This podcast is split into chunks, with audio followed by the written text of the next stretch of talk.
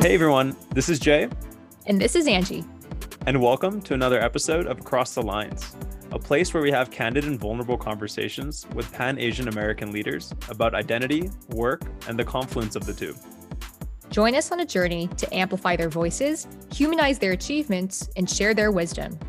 Whether you're looking for advice or just want to hear leaders who've been there and done that share their personal and professional stories, you've come to the right place.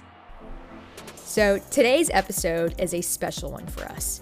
Jay and I are bringing together a few of our fabulous founder friends who we really admire to chat about some themes that have come up over and over in our conversations with guests, including taking financial risk, filial duty, and how the model minority myth can help and hinder when you're building your company.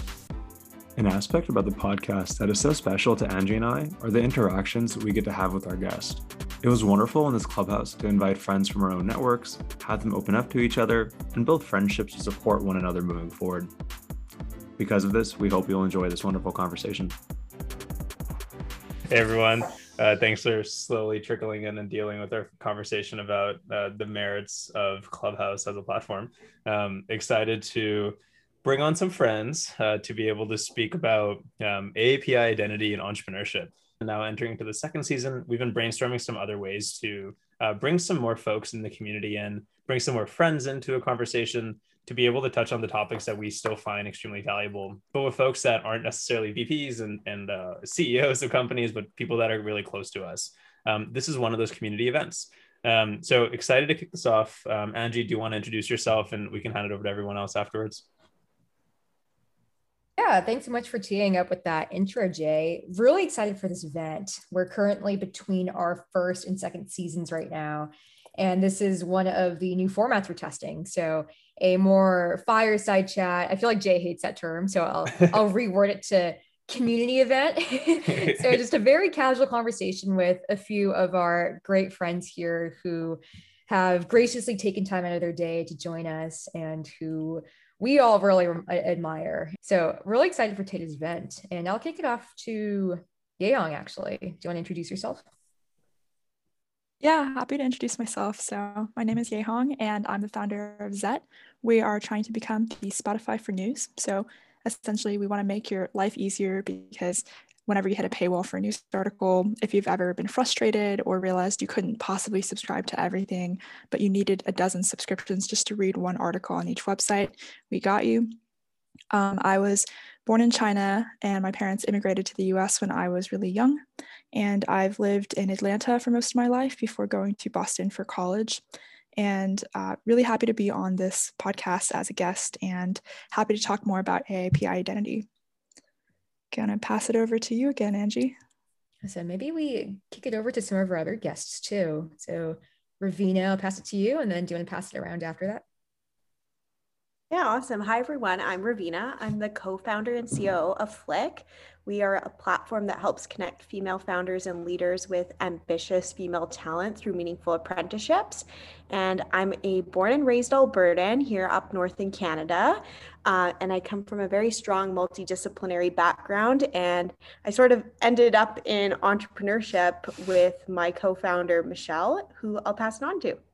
Cool. Hi, um, I'm Michelle, and like Ravina said, I'm the co-founder of Flick as well. And I've been talking to Jay for a while, actually, about talking about you know Asian American, Asian North American identity and how that intersects with entrepreneurship. Um, and I come, so I come from a traditional Asian immigrant background. My parents immigrated from Hong Kong, and they had always wanted me to be a doctor and somehow i weaseled my way out of going to medical school and ended up in entrepreneurship instead. But it was definitely a journey and i think there's a lot of different barriers that we come across that uh, sometimes are cultural um, external and internal barriers in order to get into entrepreneurship. So I, I really wanted to be involved in a conversation like this.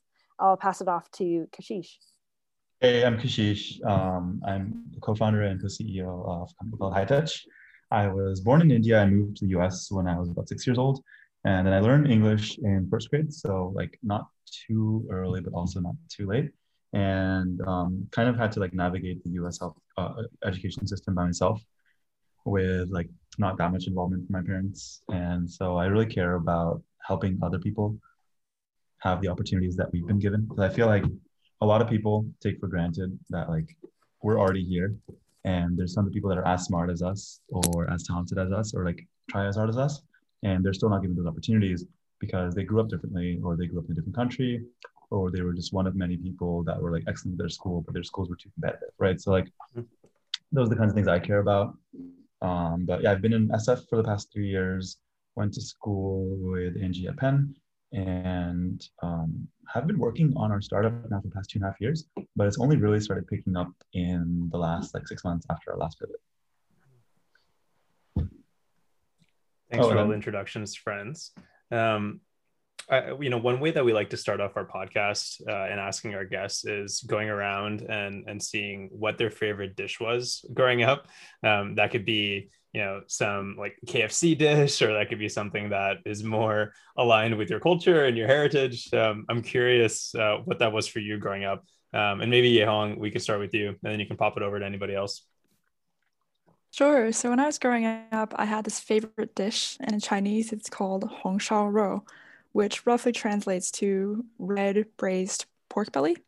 And it's this delicious mouth-watering dish. It goes really well on rice, and it was one of my dad's favorite recipes. And I always looked forward to eating it, you know, during t- Chinese New Year or any kind of celebratory event because it takes a while to prepare. But uh, yeah, that's probably the dish that reminds me most of home. Um, I'll pass it on to Ravina to share your favorite dish. Okay, so this is one of my favorite dishes. Still, I don't even know if it's classified as a dish, really. I just love hot chicken wings.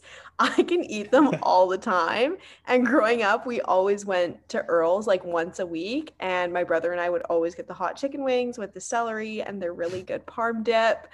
Um, so that was my favorite dish, I'll say. Um, I'll popcorn over to Michelle. Uh, my, my, I, I love, um, I think what you were talking about, Yehong, was like char siu. and I also love that. Another one that was really uh, prominent to me as I was growing up was something called sau si gai. It's like shredded chicken. I don't really know how to explain it. It's like shredded chicken and there's like fried wonton strips and it's like cold. Oh, that's so like, good. It's so good. I like don't really know how to explain it. And we could never make it at home. And the reason why it was so special was because we only got it when my whole family from Hong Kong would come um, to visit us in Vancouver. And then we would go to this one restaurant that could make it so, so well. It's called Gunbo. it's like this hole in the wall restaurant that you wouldn't even really uh, know about. But every single time my whole family would come and you like sit around a round table and there's like 15 of you all sharing this massive dish. Um, and of course like in asian culture we share everything. And it's like huge. It would take up like the whole table but we would all finish it and everybody was so obsessed with it. And it's just it, it's a i think it's a really good like emotional memory knowing that we always had it when my whole family was together including my grandparents and everything. Um, and it was also this like special thing that everybody looked forward to. So yeah that was that it's still one of my favorites and i still try to make it at home. It's just not the same Sounds delicious. Yeah, I'll pass it off to Kashish. Uh, for me, I think it's this dish called pav bhaji. And what it roughly translates to is pav means bread, and bhaji is like a conglomerate of many different vegetables mashed together with like a ton of spices. And this isn't really meant to be like a dinner dish. It's meant to be more like a street food type, like appetizer type thing. Um, but my mom was always really good at making it, and it's like very spicy and very flavorful. So it's kind of what I consider to be my, my favorite dish. Y'all are making me so hungry. this is ridiculous. Like I, I just had a pretty small lunch today. And prior to this, I was debating like, oh, should I like make myself some food? Should I go microwave something? And now we're just talking about all these amazing, delicious dishes. So thanks everyone. I'm like literally eating from a halal food truck as we speak. Yeah. yeah. So we have a Zoom going on on, on the side. And yeah, I'm like, she's what are you doing? but uh, that looks delicious. It looks so good. Cool. Well, thanks so much for sharing, everyone. Again, so great to, to be gathering all of you. So for the rest of this, I'm thinking we can just all jump in whenever there's something we feel like we, we want to share, right? So, for a bit of context on our regularly scheduled programming for the podcast, where we uh, interview guests in a one on one format, something we, so we hear actually come up over and over is relationship with parents.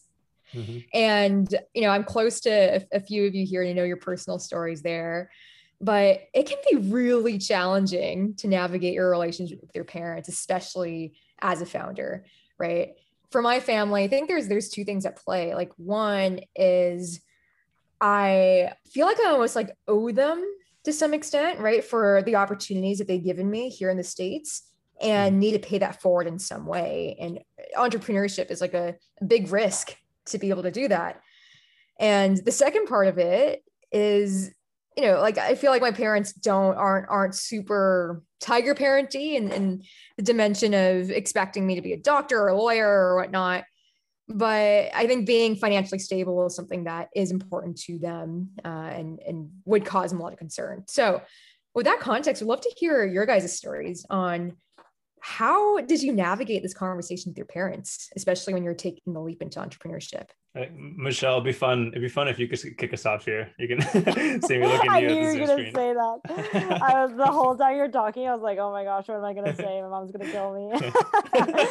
um, it's yeah, it's really funny because I totally resonate with what, everything that you said. Um, except my, that my parents were known to be tiger parents, but I think it's all in the way that they grew up. And it, it's not like i fault them for being really hard on me or anything. Um, i think that they grew up a very similar way even more difficult than i did where they grew up really poor. And so they had their their parents had to be really hard on them so that they could be better and and get better opportunities.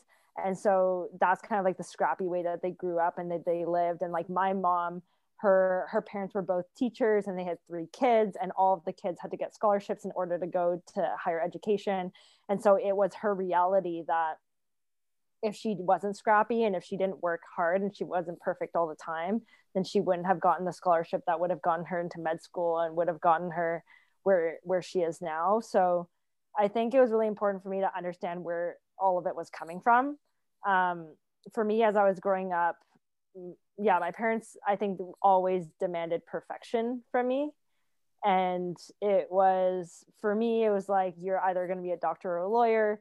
And for my, and I couldn't go into business because like business is known to be a man's world. And they would all, I remember when I was growing up, um, like my grandma grew up in this generation where she wasn't even supposed to work and mm-hmm. she was uh, looked down upon when she wanted to work. She was like oh you're you're a woman. She wasn't even allowed to have inheritance because she was a woman.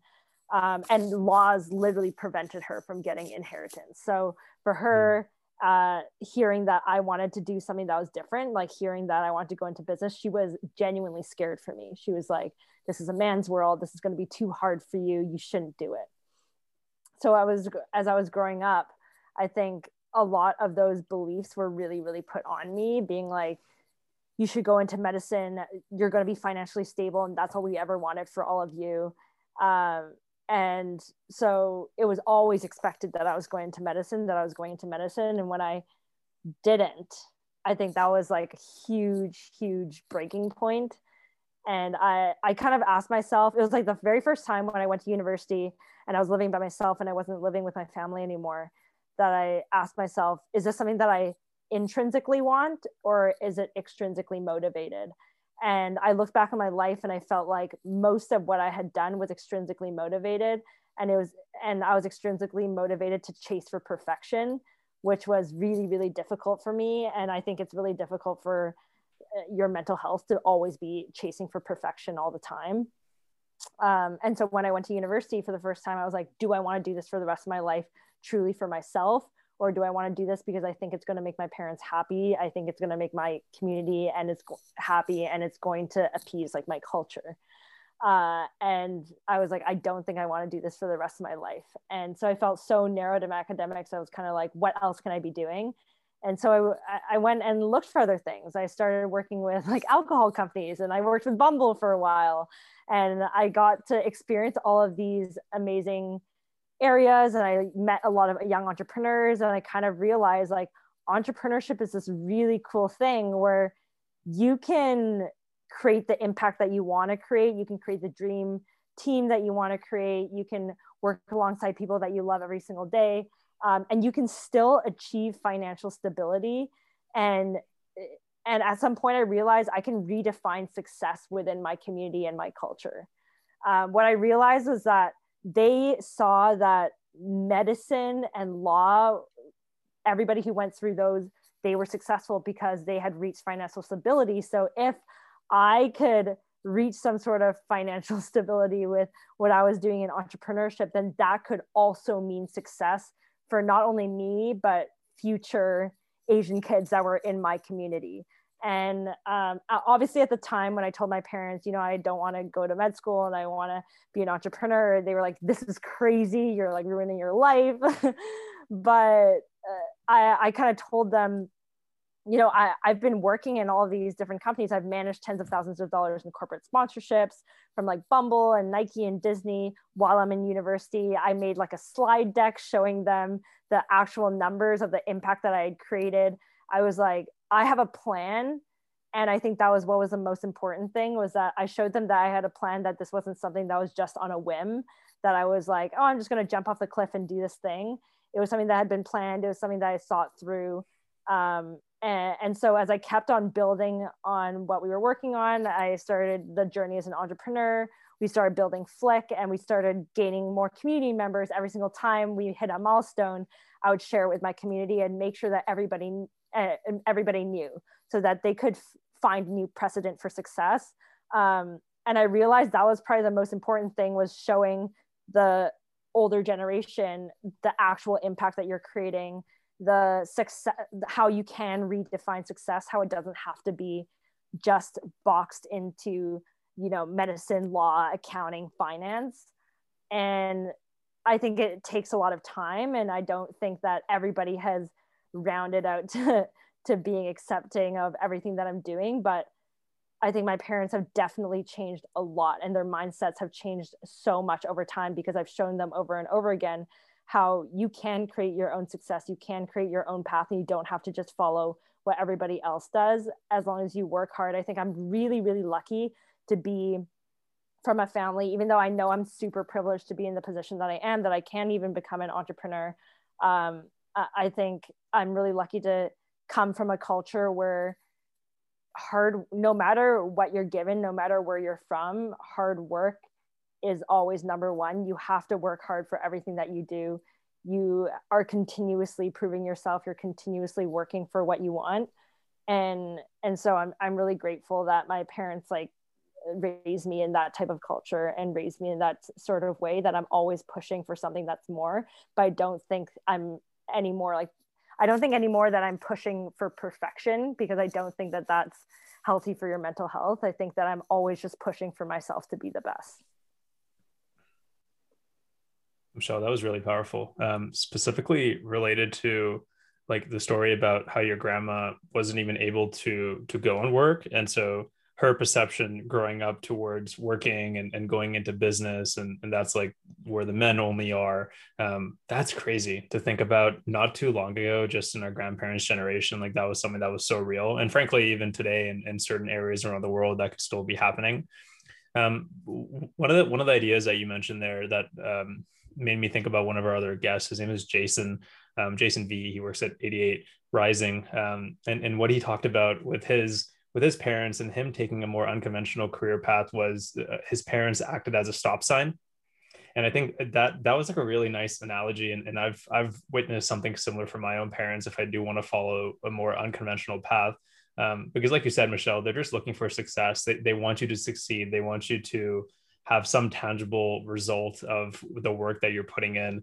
Um, and so when you are taking this untraditional career path they can stop you and be like hey like have you thought through this? And and what you said michelle is like you, you planned and like you, you you shared what your vision was and you weren't just doing something off of a whim. You were still very thoughtful about taking this leap and and going off and starting your own company. Um, and they kind of acted as that stop sign. And then it, it, seems like now the relationship is maturing and, and you're able to kind of talk to them hopefully and they're a little bit more accepting of it um, you know, I'd love to hear Yehong, um, uh, some perspective from your own conversations with your own parents. Um, what what did they say um, when you said you wanted to start a company? Is that a conversation you've been able to even have? Yeah, it was actually it was pretty interesting because when I left my job at Twitter, um, where I was an associate product manager, I remember I was having a conversation with my parents, and they were absolutely shocked that I would make a decision like that to leave a six figure stable job with financial security in search of something that was decide- decidedly less secure. And uh, contrary to Michelle, I didn't have a slide deck or PowerPoint or anything to point to as to what my next concrete steps were. I told them that I wanted to start a company. And it's really funny because uh, Michelle, you mentioned that your parents said, you know, uh, business is a man's world. My parents told me that you know, business is a rich kid's world. Like if you fail, we won't have any uh, safety net for you. We can't give you any uh, money. We can't really support you. And I kind of looked at them and I said, you know what, I can figure this out. Um, and I had to have them make that leap of faith in me, and I had to make that leap of faith for myself. But when we were having a conversation and when I was visiting them before I would fly off for a sabbatical in Europe for a while to figure out my ideas, we basically had a, a, family intervention where all my family that was stateside my mom dad brother and my cousin and her my uncle they all sat across the table from me on one side and i was on the other. And they were like are you sure you want to do this? Are you sure no one's pressuring you to quit your job? Like you can tell us the truth. Like this is so you know risky. Like i can't believe you're doing this. And my entire life they kind of uh, you know told me that education was the only way up. So three out of my four grandparents were teachers. And even when i was trying to study abroad the only schools my my parents wanted me to go to were oxford and cambridge because those were the only ones that were you know on par with harvard in their minds. And so anything else was too much of a leap was too much of a risk. And my path was supposed to be set from uh, you know high school to harvard law school very early on in my life um, until i realized one day that i didn't really want to be an attorney. And if I didn't want to be a lawyer, I couldn't see why should pay $250,000 for a law degree only to not be a lawyer, which would then kind of kill all my chances at doing something more entrepreneurial because I would just be saddled with student debt. And uh, it was difficult explaining this to them, especially when I didn't have a clear cut plan the minute I was leaving Twitter. Uh, and in the years since then, when I was bootstrapping off of my Twitter savings, every day I'd call them and they'd be so worried about me and so uncertain about the future, which only added to my own uncertainty while building the startup. But I think now, uh, you know, 12 to 14 months in, I think they're starting to see that this is a real company, that I have a real plan, and that I'm hiring employees. Um, our team is now six people. We're about to scale to uh, probably 11 or 12. Um, and I'm really excited to, to see what the future holds. And, and hopefully, my parents can see one day that we've made a big impact. So, definitely not easy. I commend everyone who's from an Asian immigrant background uh, who have decided to start the leap because it really is a leap of faith. And for me, I've never even seen anyone else at the time when I was doing it who looked like me, who was who's doing it. Now, uh, thankfully, I have a lot of female founder friends, especially from um, Asian backgrounds too. But at the time, it was so scary and it was so kind of unconventional that I just had to follow my heart and do it. Um, but yeah, definitely learned a lot, and uh, hopefully, I can talk to my parents later down the line um, when I'm successful and they can see the light as well. Wow, this is so powerful just coming from both of you. Because these, I, I know at least Yehong, I like I know Yehong, but I've never like heard this side of her story. And I, I hate cold calling, but I can't help but cold call on Kashish here because I know part of his story. I want to thread a needle here that I've been hearing as an undercurrent in Michelle and Yehong, your stories here, which is the idea of financial stability, being secure, having some sort of predictability right? That is almost our parents' paradigm of the American dream and of success. And they want the best for us. And that's what they'd want for us, right? And that's their their translation function to what happiness looks like. And Kashish, I'm, I hope you don't mind, I'm going to call you a bit here, but I know your dad uh, spent a, a lot of your childhood running a gas station in Atlanta. And I'd love for you to share some of your learnings from that, like your learnings, your, your dad's learnings, how that's that's shaped a bit of your worldview and your values, and how that translates now to how you approach entrepreneurship. Um, well, a couple things that my dad taught me. I think the most important one was doing things because they're the right thing to do. So like he raised us in a very like not results oriented way, which was extremely tough in like college and like after college where everyone was kind of results oriented and they're like, oh, but like if you do this, then you'll get that. And I was like, but like it's the principle that matters and you only do something if it's the right thing to do or if you think you care about and that kind of stuff. Right. So like for him, like he would work really hard on like kind of like obscure tasks that wouldn't really make sense to me. But he was like, no, like you got to do this because you have the ability to do it or like because it's the right thing to do. And so some examples of that are um, like my dad would like receive a request from his friend saying like, hey, can you help me with this? Or like, I need to go buy a car and I need you to like sign as like someone on the on the like loans that I can get like a higher credit score. And he'd be like, yeah, like I'm just gonna go help this person. Like I'm gonna take on risk for no reason, but it's because it's the right thing to do. And so like it kind of taught me like the idea of like doing things on principle and like not for a return and do and like letting that pay back pay paid for later on. Um, and the other thing is like to be a perfectionist. So I'm not saying that being a perfectionist is the right thing to do or not, but that like his value is very much like you do things to the best of your extent, regardless of like whether it matters or not, because it's just the right thing to do. Um, I guess like one story to share is basically like the reason we moved to the US in the first place was always because of the promise of a free public education. Um, in India, basically, you can't get into the good schools unless you know somebody. So even if you can pay for the good schools, you still can't get into them because you have to know somebody to get into them. And so, like, he'd always heard that in the US, there's the promise of a really good free public education. And so that's why he moved to the US. But like, after moving here, he basically spent all of his like time, energy, like saving money for my education. And then ultimately, when I got into college, I was like, for some reason, like they, there was an error in my financial aid package, and they basically said that I wasn't going to receive financial aid. Um, and like I knew how much my dad had saved over the last like 20 years of his life. And basically, I started crying and I said, like, look, I'm not going to go to the school. Like, I'm just going to go to a different school. I don't need to spend a lot of money on education. And he literally sat me down and he said, look, like, for the last 20 years of my life, I've worked hard just so that you can get a good education. And that's all that matters to me. Like, if you don't do this for me, then like you're doing me wrong and like making the last 20 years of my effort go to waste and like basically like show me his bank account. He's like look like i can afford the first two years of school. After that we're taking loans and we'll figure out how to make it work because like this matters a lot more to me than honestly it does to you which was true. Like i didn't really really know like what my college meant. I thought it was just like part of life. But to him it was like a really big deal.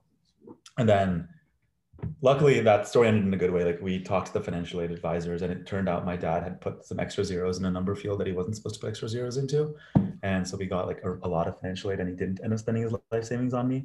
But basically like the expectation for me has always been that like after graduating basically i was my parents retirement plan and that like they didn't really save money because they expected me to be the retirement plan and that's like pretty common in Eastern cultures, right? Like you grow up in a in like a family home where like the grandparents, the parents, and the kids all live in one home, and then as like people get older, they take care of older like older siblings and like the older like parents, like you take care of them, and like basically past the age of like 14, 15, um, my mom stopped being engaged in like raising me, and I kind of like felt bad about it for two or three years, and until until I finally had a conversation with them, and they were like, "Look, dude, we raised you for like the first like 16 18 years of your life.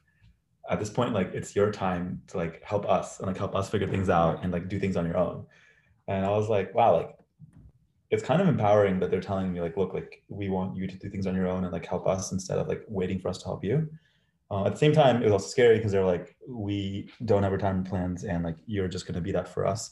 So go figure it out but yeah i think that's actually like one of the reasons why I originally felt like it was a really big risk to take to start a company because I was like, what if I never actually like do pay for my parents' retirement?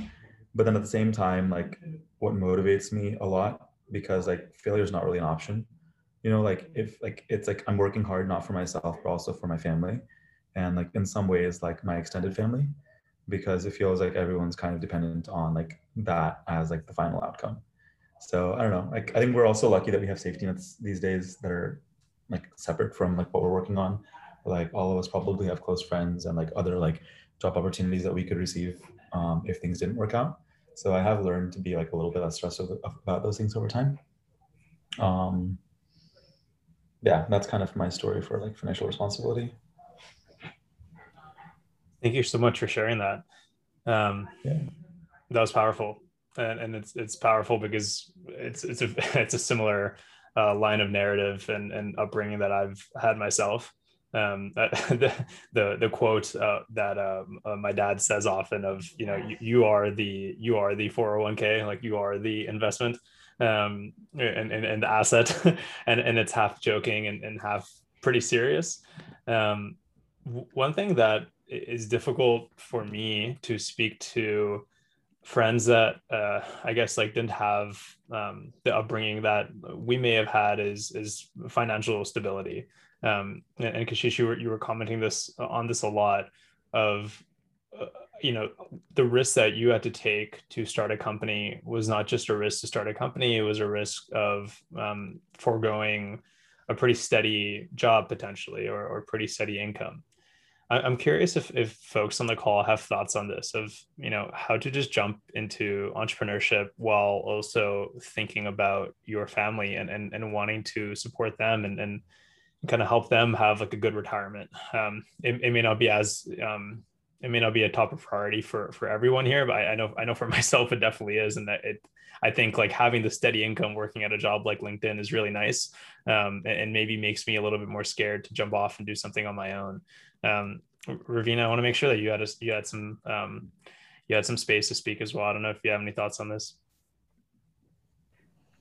Um, not too many on this particular topic, but I will say that um, I'm a scholarship kid, so um, I've been able to fund my education through that, and I think I was fortunate in that my mother's mindset was that you know you're going you're getting your education so i'm going to continue to work and provide and when you come home there's a warm meal for you ready to go um, i'm going to do x y and z whether that's your laundry or this just to make sure that you're comfortable i'm sure some south asians can relate to this but my mom coming during a call and bringing me a cut plate of fruit right? Um, and interrupting just to make sure that i've been well fed and i think to date even right now she sees the hard work that Michelle and I are putting into building Flick and she continues to come to me. She goes to work every single day. And it comes back to that idea that she still wants to be able to provide for me so that I'm able to achieve my potential so that afterwards,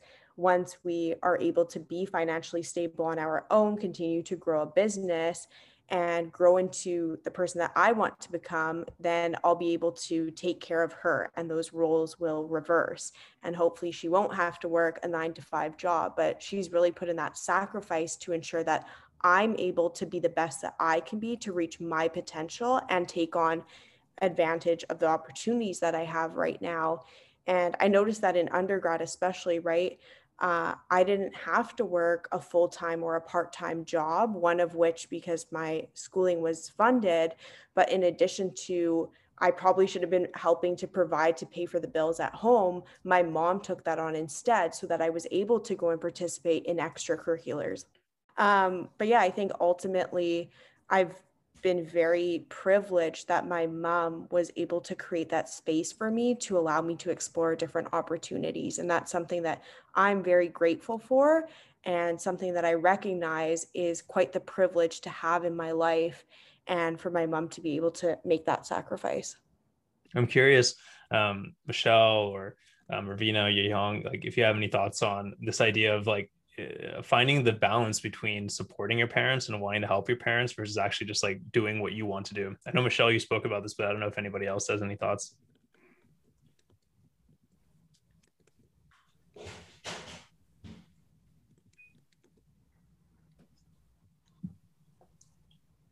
Thinking that you know, I could live out my parents' dreams into this very financially stable job as a lawyer and have some guarantee that I would be able to support them.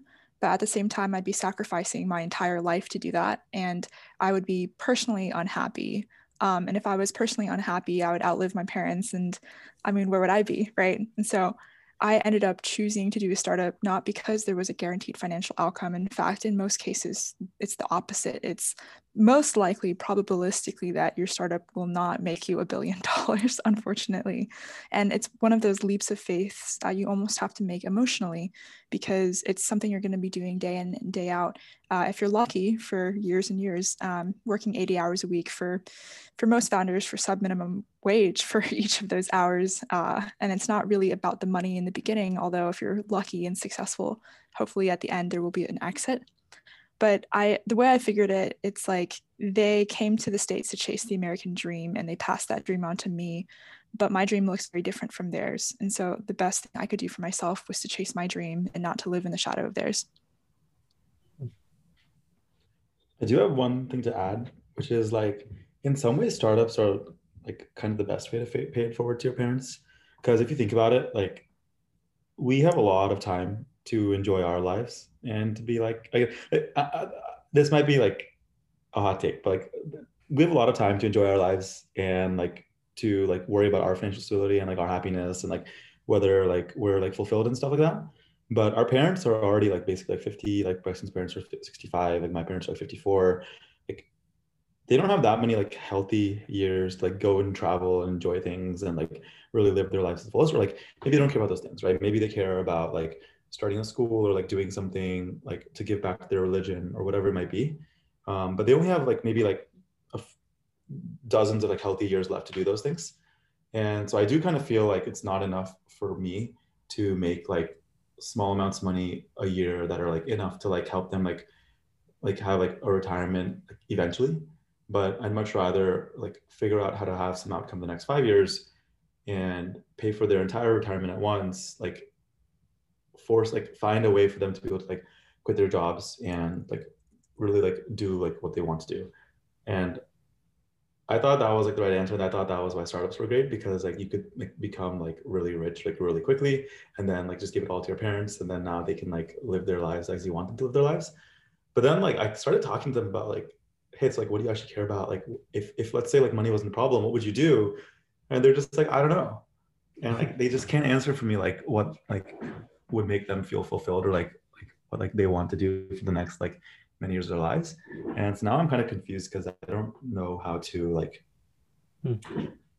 encourage them to think about things other than like supporting me and my sister or think about things other than like sending money back home to india.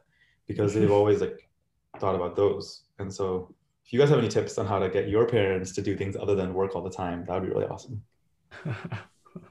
Because I, I completely resonate with what you were saying here where you know, our our parents have just like grinded for so many years and just want them to just like take a seat and chill for a bit, right? Like, let me take care of you, just relax. But it's almost like they don't know how to enjoy themselves because they never were raised in that kind of environment, right? Like they never ate at Michelin star restaurants. They never went to all these fancy, you know, Caribbean islands for for summering and, and whatnot. So all our conventional, I guess, narratives around what enjoying yourself when you've made it looks like doesn't necessarily apply to them. So similarly, I'm struggling. I, I try to like pay it forward by just like feeding them a lot. Those things, like, like, make them happy. Yeah, they wouldn't. They wouldn't. Right. So it, it begs a question too at the end of the day, like, what are you doing it for? If like the, the huge sum of money won't buy the things that will make them happy, right? Or can't even buy the things. It's, mm-hmm. it's such, it's such a tough question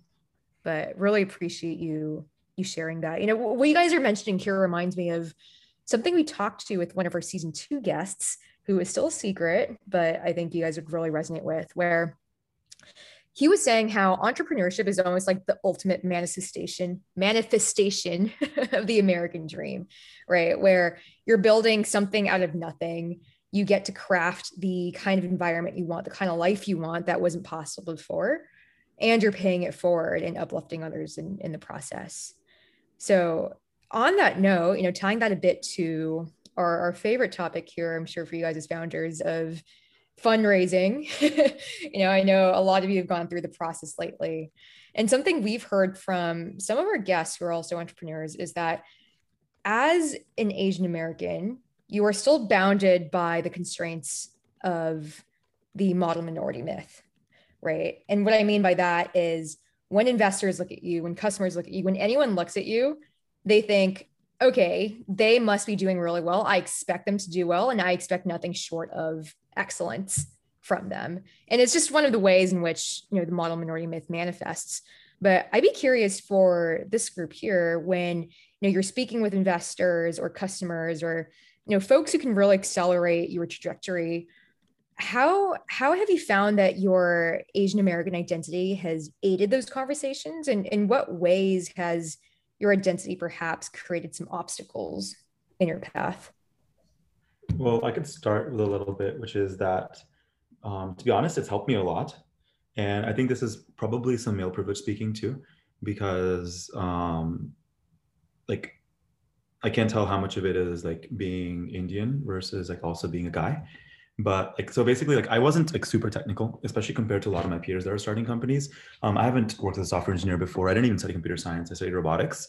And so when i started raising money for all these software companies people just automatically assumed that i could code which is like not really the case. Like i'm not a good developer and everyone else like kind of knows that has worked with me that i'm like fine but like not anywhere close to the best. But every vc you talk to is just going to assume that you're an awesome developer because like you're an indian male and so I was able to get away with presenting myself as significantly more technical than I was um, without even like trying. Like they basically said, so we assume like you're going to code the whole thing. And I was like, yeah, that sounds like a great proposition to me. And um, I, I don't know if there's any negative biases for me to share because I felt very lucky in that regard. I, th- I think um, I don't know if other people have uh, encountered this, but I think that it's been interesting to talk to other people. Not we haven't so Flick hasn't raised money, and we're, we're not really planning to right now. Um, we, we have been bootstrapping and loving it. so, but as we were talking to people who were in the entrepreneurship space, I think I found that a lot of people said, "Oh, you guys have it so easy." Um, you know, like Asians do pretty well, mm. and I, I've actually I've gotten that quite a few times that I, I think a lot of people do believe, you know, the the model minority myth. It's like I've heard a lot of times like, oh, Asians don't have it as bad as other people, so you must be doing really well. Or you must be doing really well because you're Asian, or like you're really good at math because you're Asian. Um, and so I don't know if that I don't know if that has really been a, an actual obstacle. I think it would be more of like a mental obstacle, not like a physical obstacle. Um, but I do think a lot of the time it, it does hurt you mentally when people are just tell you you're good at things or that you must be doing well just because of what you look like. Uh, I don't know if anybody else has kind of in, encountered that before. Um, I actually had kind of the opposite experience of that, I think, just because Zette did raise money and we talked to quite a few VCs. And I just don't think that they came across too many Asian female found, solo founders from a non technical background working on a consumer product in the media space. I very much felt like an outlier. And in general, I don't think female founders get too much funding. Um, there was a report that came out uh, this year that in 2020, the rate of female founded companies dropped to one of the lowest levels it had ever been. And uh, in the VC ecosystem, about 2% maybe of venture capital goes to female founders. So there's just not a whole lot of precedent. I remember uh, speaking to uh, one entrepreneur who said, Oh, you know, your idea is great. You could be just like the next Stitch Fit, Fix or Glossier. And I was like, That's weird because you know my idea doesn't have anything to do with beauty tech or fashion tech but i think those were just the only examples if you do the whole pattern matching thing of successful female founders um, and you know not neither of those women are building something that uh, i'm i'm building or the model doesn't quite line up. So i feel like if investors are very heavily indexing on pattern matching which they often do for successful investments hence the uh, you know indian male founder thing that must be technical. I actually had another indian male friend who said the same thing that investors just assume that he was a brilliant technical founder and he just rolls with it. Um, I don't know if they make those assumptions per se about uh, you know someone like me, but that's just the experience that I had, and I, I feel like oftentimes I was pretty concerned, pretty worried that I didn't fit into the kind of pattern of uh, you know white technical Stanford dropout that would more easily get funding. But uh, fortunately, it didn't deter us too much, and we persevered onwards and yeah, Uh, I think that there is enough money out there for founders of all stripes and colors as long as you make your vision really clear and you have traction and other numbers to back you up. So that was kind of my experience fundraising, but have a, a lot more thoughts down that rabbit hole. Want to make sure there's some space here before we end. Um, if anybody in the room wants to ask a question, does anybody feel compelled to um, speak to any of our guests and, and, ask a question regarding anything that was said here? I think you can just raise your hand. Um, I'll wait a few awkward seconds to see if anybody wants to. And if not, then that's okay too. Um, I think I think you know if no one wants to ask any questions, we're kind of nearing the end of time here. Um, thank you, thank you so much for for coming on, everyone, and and being, being so open and being so vulnerable and being so honest. We had these uh, items that we wanted to talk about like in a, in a preparation call we we held before. Um, i was just looking at it right now um, and we definitely got a little bit off script and i loved it. Um, i loved how we are able to talk a lot about um, our parents how how that's impacting our founding story and, and your founding story. Um, this is a really special conversation so thank you all for being so vulnerable and, and so open and um, just coming here and creating the space for for each other to to be more open Thanks so much, Jay and Angie, for hosting us. Thank, Thank you. you. That was great. Yeah, thanks. thanks for having us. All right, everyone. See you later. Thanks so much for tuning into Across the Lines with your hosts, Angie and Jay. If you enjoyed today's conversation about the intersection of work and Asian American identity, please subscribe to the show wherever you get your podcasts and leave us a review to spread the word. We'd really appreciate it. And as always, you can head over to acrossthelinespodcast.com to learn more about the show, as well as check out all the links and resources in the show notes. That's all for this episode, folks. See you next time.